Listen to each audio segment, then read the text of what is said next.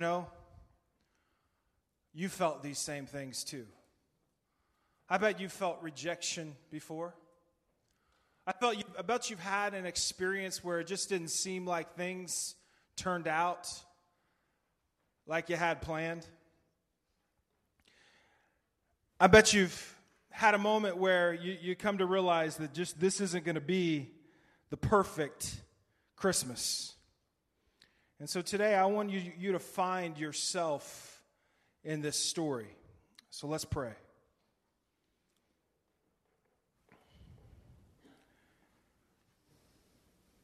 Lord, thank you for each and every one that is here.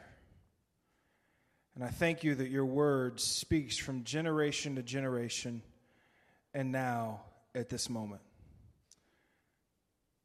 Lord, I pray that you would soften hearts and open up our, your, their ears to hear your word. In Jesus' name we pray. Amen. Well, that picture up there looks so perfect, doesn't it? The star shining nice, the, the shepherd coming right in time, the wise men, everything just looks so synced up, just perfect, like it was the perfect moment, the perfect Christmas. Well, it was, but not the kind of perfect that was portrayed in this picture. See, he read a few words just a few moments ago that you've heard. Here's the words that he read. He said, But before they came together, Mary was found to be pregnant through the Holy Spirit. To me, those two words were the hardest words I ever heard in my life. When Mary said to me, I'm pregnant.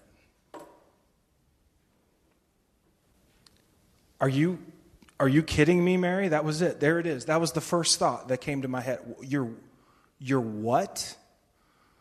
We haven't been together yet. We're we're engaged to be married. We're two God fearing people who continue to do everything right, and you tell me you're what?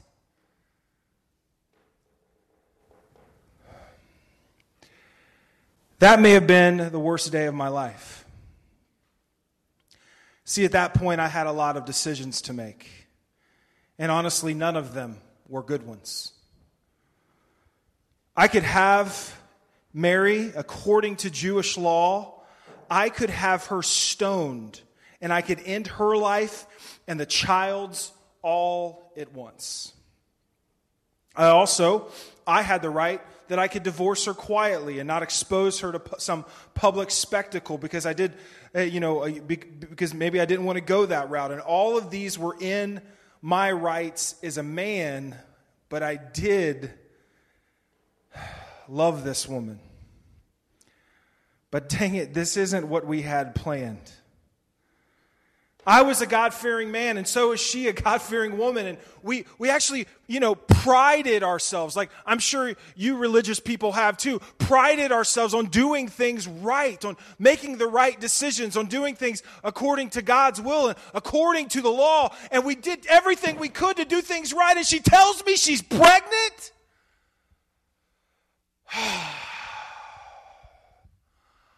I don't think you understand what I was going through in those moments. Did I believe her? You ask. Would you? I'm pregnant, and the child has been conceived through the Holy Spirit. I don't know how that line would work today in your culture, but it didn't work very well in mine either. And so for a few moments, I was lost. I was confused. I had a lot of decisions to make, and none of them were good ones. To be honest with you, I didn't know what else to say to Mary. I didn't know whether I was angry. I didn't know, you know, whether my love for her had ended because of this news, but but I also did have this strange sense that I don't maybe maybe she's telling the truth. And so I went to sleep that night. I didn't talk to Mary anymore, and I went to sleep that night. And that night I fell into a deep sleep and began and had an experience where I experienced extreme light, and for a moment I thought I was going to die. And that is the way it always is when someone comes into presence with the Lord. But I was in a dream, so it's like I didn't completely understand what was going on until I heard the voice say loud and clear Do not be afraid. Do not be afraid to take Mary home as your wife, because what is conceived in her from, is from the Holy Spirit. She will give birth to a son, and you are to give him the name Jesus, because he will save his people from their sins. So I woke up the next morning with a new perspective. And I bet, as you've read that story, and you've heard the story many times before, I bet after that moment you thought, well, happily ever after for Mary and Joseph, right? Wrong. Not even close. I did have a sense now that God was in this. I did have a renewed love for Mary, this woman who would one day become my wife. I did have a new perspective on purpose and, and this just feeling of being blessed that God was doing something in our midst. God was doing something powerful, but you had to understand that as, as this baby began to grow in Mary's womb, Nazareth, the two of us began to become more and more ostracized every day. You know how you know how we are. You know, we say we do things for all the right reasons. We honor God for the right reasons. We worship for the right reasons. But we really like those looks that people give us. Those looks that, that they're proud of us. Those looks that they respect us. Those looks that they think well of us and that we're accomplished and we're, you know, the feeling that we're doing things right. But as that baby began to grow in Mary's womb, you can only imagine the looks the people were giving us. We were now inferior. We were now, oh, that couple She's not, they're not married. And I don't even think that is Joseph's kid. The things that people were saying about us. And now, I always said that I always did all these things for the right reasons, but now I was missing it. Now I was lost and confused and and, and torn apart and ostracized by their own people that serve the same God that I do, that were expecting the same Messiah to come that I was. And again, I was excited because I did have this feeling that God was doing something in our midst, but I got to be honest with you, some days it just stunk. Some days it was just tough. I mean, do you ever think about the things that you do for approval? Your addiction to affirmation, your addiction to that look of respect. But now God is supposed to be working in our life in a miraculous way, but everyone looks at us with disdain. They deem us as inferior. And you think that I wasn't tempted to end this relationship with Mary again in those moments? You better believe I was. This wasn't easy.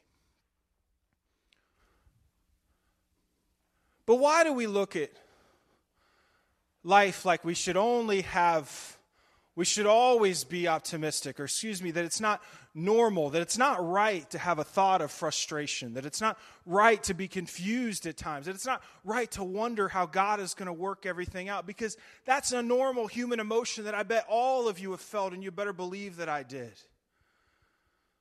But my frustration wasn't my compass the words that other people said about me, that wasn't my identity. Sure, it was hard, but Mary and I had to stay focused. And as that day got close, we were eight, she was about eight months pregnant according to our timing. It was getting so close. It's like, we're just going to have this child. We're going to get married. And then maybe people will forget how all of this happened. And we're going to have this child just in the comfort of our own home. I, don't, I know everybody's ostracized us. We, we won't have any, probably won't have anybody else around. And, and Mary was getting really close. And she was kind of starting to get to where she was, she was really uncomfortable. And then we get this news. Can you imagine? Eight months pregnant you get this news. The pompous Caesar Augustus has decided to take a census. My wife's eight months pregnant, and he's decided to take a census. Now, I know that doesn't connect, but for me, my hometown was back in Bethlehem. So that meant that because if I didn't do what Caesar Augustus wanted me to do, we'd have all kinds of repercussions. Honestly, we could even be in trouble with the law if we didn't journey 90 miles to Bethlehem to be a part of this census. And by the way, you know why rulers have censuses? They do this just so they can see how big they've become, how much they can tax their people, and they can tell everybody what their number is. Look at how big my kingdom has become. So for Caesar Augustus, I now had to go and tell Mary, hey, you know what's good for pregnancy? How about a 90, just a quick 90 mile stroll across the desert? This is going to be great. And you know what? If you get if you get tired or just need a break, I have a real comfortable camel that you can ride on. I mean, if any, nothing says comfort and relaxation like a camel ride. 90 miles. This journey took us a week. this was before we had doctor's orders like you guys do today. They say, by the way, when you get eight months pregnant, you shouldn't be traveling anymore. Stay as close to the hospital as you possibly can. Me and Mary had to begin our journey for the census all the way to Bethlehem. I didn't know whether we were going to make it back, but I did have some hope as we were on that journey, and I could tell that this child may very well, as, as this journey just kept getting harder and harder for her, I could tell that this child may very well be coming soon. And you know what hope I had? Is that, you know what? We're going back home. My home in Bethlehem. I have family there. I have cousins there. I have people who know me there. They will be ready to receive me in our time of need. And as the journey continued, we became more and more exhausted because, again, this isn't, I mean, I'm doing fine, but I'm watching Mary go through this, and this isn't what you're supposed to be doing when you're eight months pregnant. And what a relief it was when we finally made it to Bethlehem. And so it was at that point I began checking in with different family members, people that knew me, And they had those looks, the same looks that we had in Nazareth.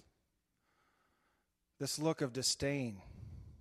Joseph, you're not married yet. And this woman, she's pregnant. And see, every home had an extra room. It was just kind of customary. You had a couple rooms. It was called the guest room. It was the place that people stayed when family came to town, and especially if family came to town and they were getting ready to have a baby, that you would offer them a room. And I continued to knock on the doors of my family, and time and time and time again, rejection, rejection.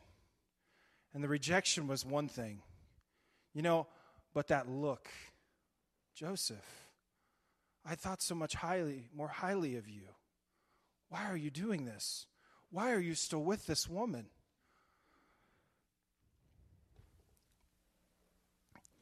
These were not easy days.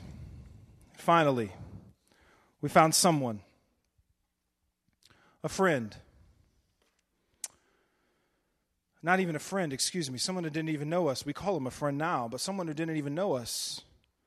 So we can't have you come into our home according to Jewish law. As the two of you have a child and you're not married. But you can have this child right here in our front room, which is where all the, the animals went. And there would also be a feeding trough for the animals. you can have this space to have your child. Do you know what that's like for a guy? I work on my life. I set everything up so that so that her and I can have, you know, fulfill our dreams together. And here I am, this moment where she's about to give birth to my child, and I walk upon this beautiful feeding trough to put our newborn child in. But I didn't have time to get all consumed with myself. I mean, I was angry. You know, you've heard the old saying before I love God and I love God, but I cuss a little. You know, that was me when I was knocking on those doors and nobody was letting me in. But I didn't have time to be about myself because Mary was, was given birth. Mary needed to find a place as quickly as she could. And man, I've worked hard all my life, but man, I never seen labor like this before. And it's just me and Mary and the smells and the animals. And she gives birth to this child.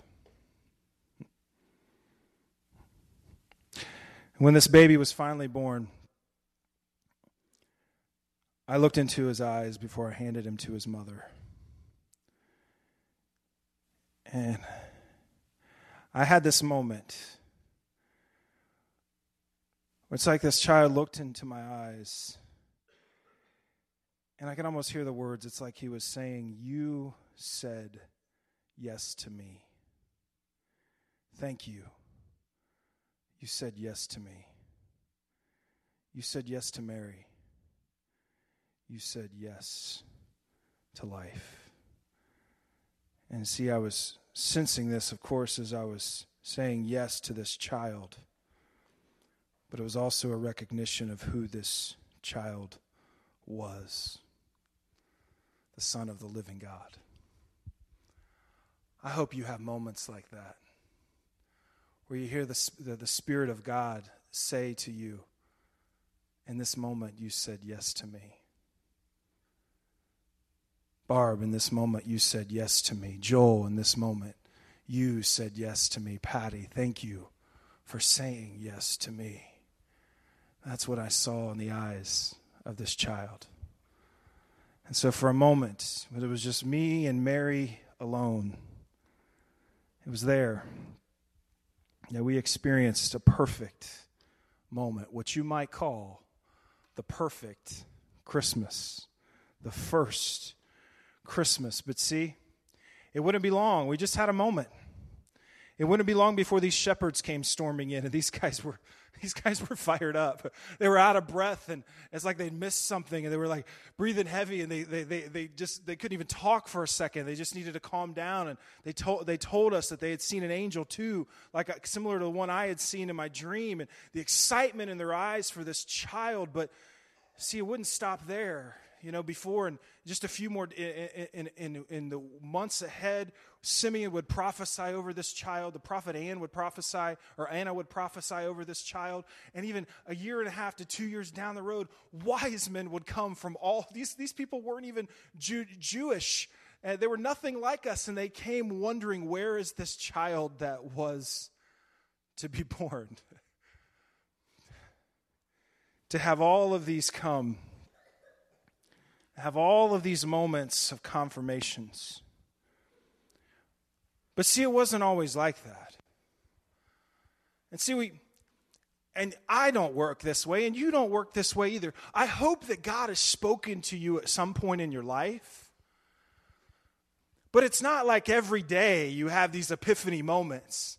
And every day the clouds part, or the prophet comes, or the wise men come, or the shepherds come. You know, those things don't happen every day. And you'd think those moments would, would sustain us, right? But of course, at times we still begin to wonder. Of course, at times we still fall back on ourselves and get consumed with our own frustrations. But so it wasn't always these divine moments. For me, it was I got the privilege of raising this child and watching him become a man. I taught him my trade and as a carpenter. I showed Jesus how to build with his hands, but as a father and as a son of the living God, I couldn't help but say that I learned so much from him. Isn't that what we always do as fathers? If we'll slow down enough and pay attention to the privilege that we have, we can learn so much from this experience.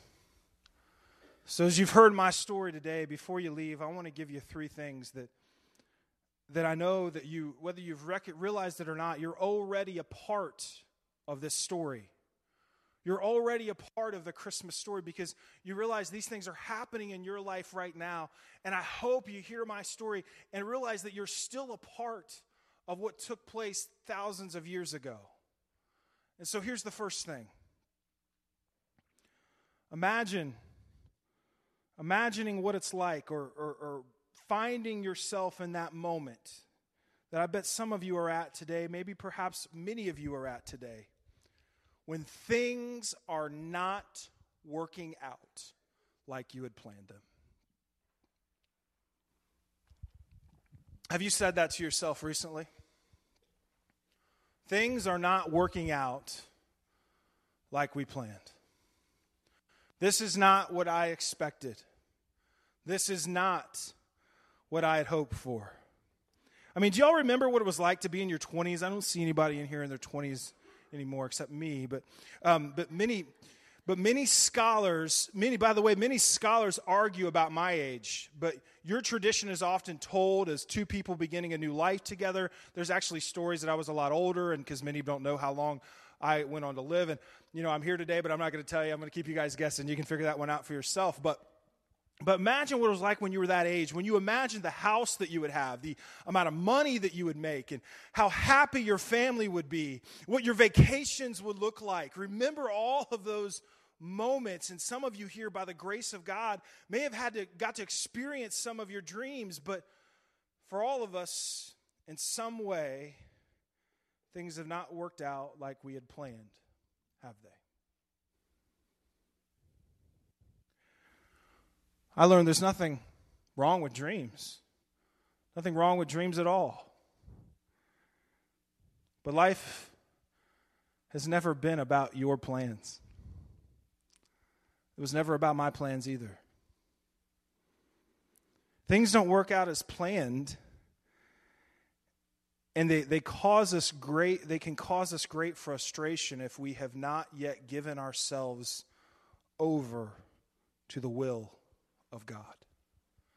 So today I want to tell you that when you begin to plan, when you begin to dream, when you begin to seek, include the living God in your dreams, then you will open the door to destiny, and each day can be an adventure, not just a stepping stone. And many of us think about the Lord, of, the Lord God as a God of climax. But me, just like you, I got to spend every day with Jesus for nearly 30 years. Just like you, you get to spend every day with Jesus. Things may not work out like you've planned. Something powerful happens when we begin to pursue His will above ours. Then every day is an adventure, every day is a day of seeking. Secondly, for my story, I can imagine here that there are people who have felt the pain from family rejection. Maybe in some way, maybe you're, you didn't go knocking on doors for a place so that your, your soon to be wife could give birth to a child and get rejected time and time again. But many of you have felt the pain of family rejection the feeling, and right now, even as Christmas season is coming around, things just aren't right. See, we have this. I had we had this amazing experience in our life, and just the shepherds to share it with. None of our relatives would welcome, welcome us into our homes, and it's easier. It's easy for me to be bitter, especially if it's someone that you've cared for, or for you to be bitter, or someone that is supposed to be a primary relationship for you so easy to be bitter, to be jaded, and to even to live your life that way.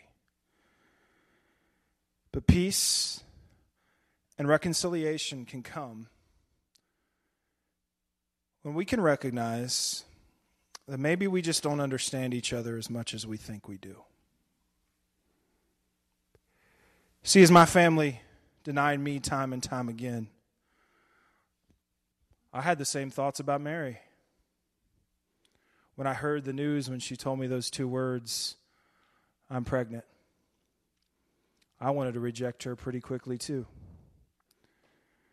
They didn't have the time to allow this news to set in. They didn't have the time to under, try and understand. All they knew was what they seen. And see, we can remain dug in, and or whether we do something intentional to make things right or not, we must learn to set our hearts free. We must start imagining what those that we love, that there is a tension with, what they might be going through. Because, see, in all times, we're all victims of our own culture. In, in my time, an, an adulterer would have needed to be executed. We, and, and, and this is what we were supposed to do. This is what, what, according to law, seemed right. But we can all be victims of doing what we think is best, mostly because of what everyone else is doing. We can become victims of that. We can be doing the wrong things because this is what everybody else is doing.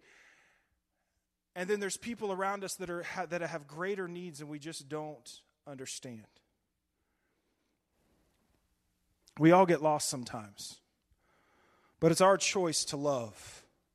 It's our choice to imagine what someone else may be going through, to choose empathy and love over bitterness and resentment that brings death to our souls and venom to our tongue. And finally, I want to talk to you about the perfect Christmas. Kind of like that picture right there, right? The perfect Christmas. How many of you are trying this year for the perfect Christmas? Well, hey, I've understood your culture a little bit. And I want you to understand something. Perfect perfection in my moment, it didn't come because we had the lights just right because we got those lights on the roof, on three different parts of the roof, and we put our lives on the line to get up there, right, guys? It was worth it. It was worth it so everybody could see, man, their lights look good. Uh, our, our Christmas wasn't perfect because the ham was cooked perfectly, because all of our family could be there, because we, we, we could feel festive in our Christmas sweaters with our eggnog. It wasn't perfect because everyone got a gift and they, everybody had something to open. It wasn't perfect because we got a Christmas card to everyone, because without feeling like you missed something, which, by the way, you missed somebody on your Christmas cards. I just want to let you know, okay? That moment was perfect because we could appreciate what we had. We could appreciate the privilege of bringing a special child into this world. But mostly because we could realize that we were part of something much bigger than ourselves. I hope that's what my story reminds you of. I hope that's what this story reminds you of. You're part of something that's much bigger than your own agendas and your own planning. See, it did not look the way that we wanted it to, but it was perfect. And you notice the best things in life are the things that you have no control of. They're out of your hands. These things that happen to you. I got to experience some of these. Maybe you have too. Like that look in your spouse's eyes that says, I'm with you through and through. I know it's hard right now, but we're going to get through this together. Maybe it was that first look in your eyes from a newborn, and then when they looked back at you. Maybe it was in the joy of watching your children grow and come to understand things their own way. Or maybe it's the moments when someone surprised you with some unexpected gifts or unexpected words of hope and encouragement. You didn't get to plan those things, they weren't part of your agenda, they happened to you And it's all part of this experience of this journey together. But we have to be willing to make room for a child. When it doesn't seem to make sense, when it doesn't seem to be right, we have to be willing to make room for new birth in our life, to allow for some change, to allow for some new opportunity, to allow for some new conviction, to allow ourselves to again say yes to the living God. Can I pray for you? Lord, thank you for each and every one that has come this morning. Thank you for your word. Thank you that we can learn from this text in, about moments and things when, did, when things did not turn out as we had planned.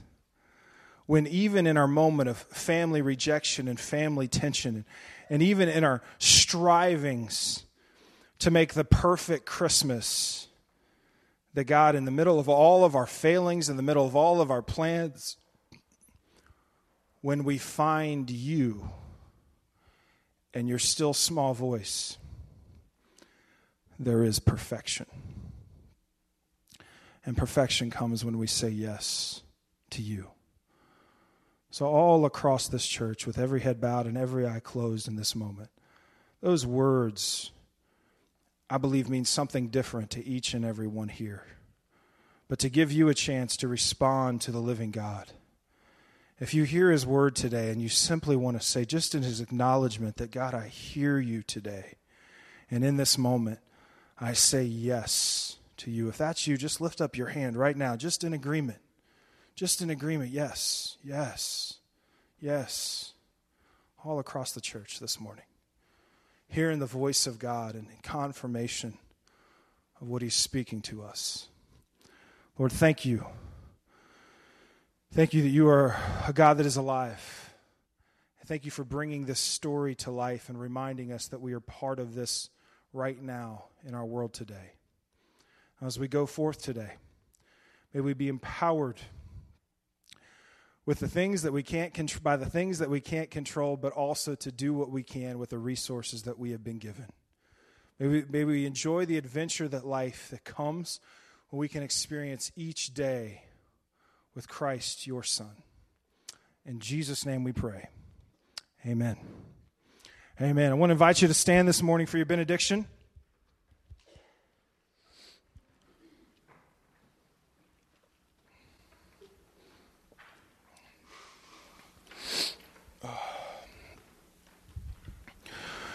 And I, I thank you for your award for being the biggest Joseph you've ever seen in your life. I'll receive that award well, Kim. May you make your plans first about his plans. May you experience renewed love, grace, and empathy this season in your strained relationships and in the midst of all the chaos or the unsettled facets of your life. May you find the perfect Christmas. God bless you. Have a wonderful week.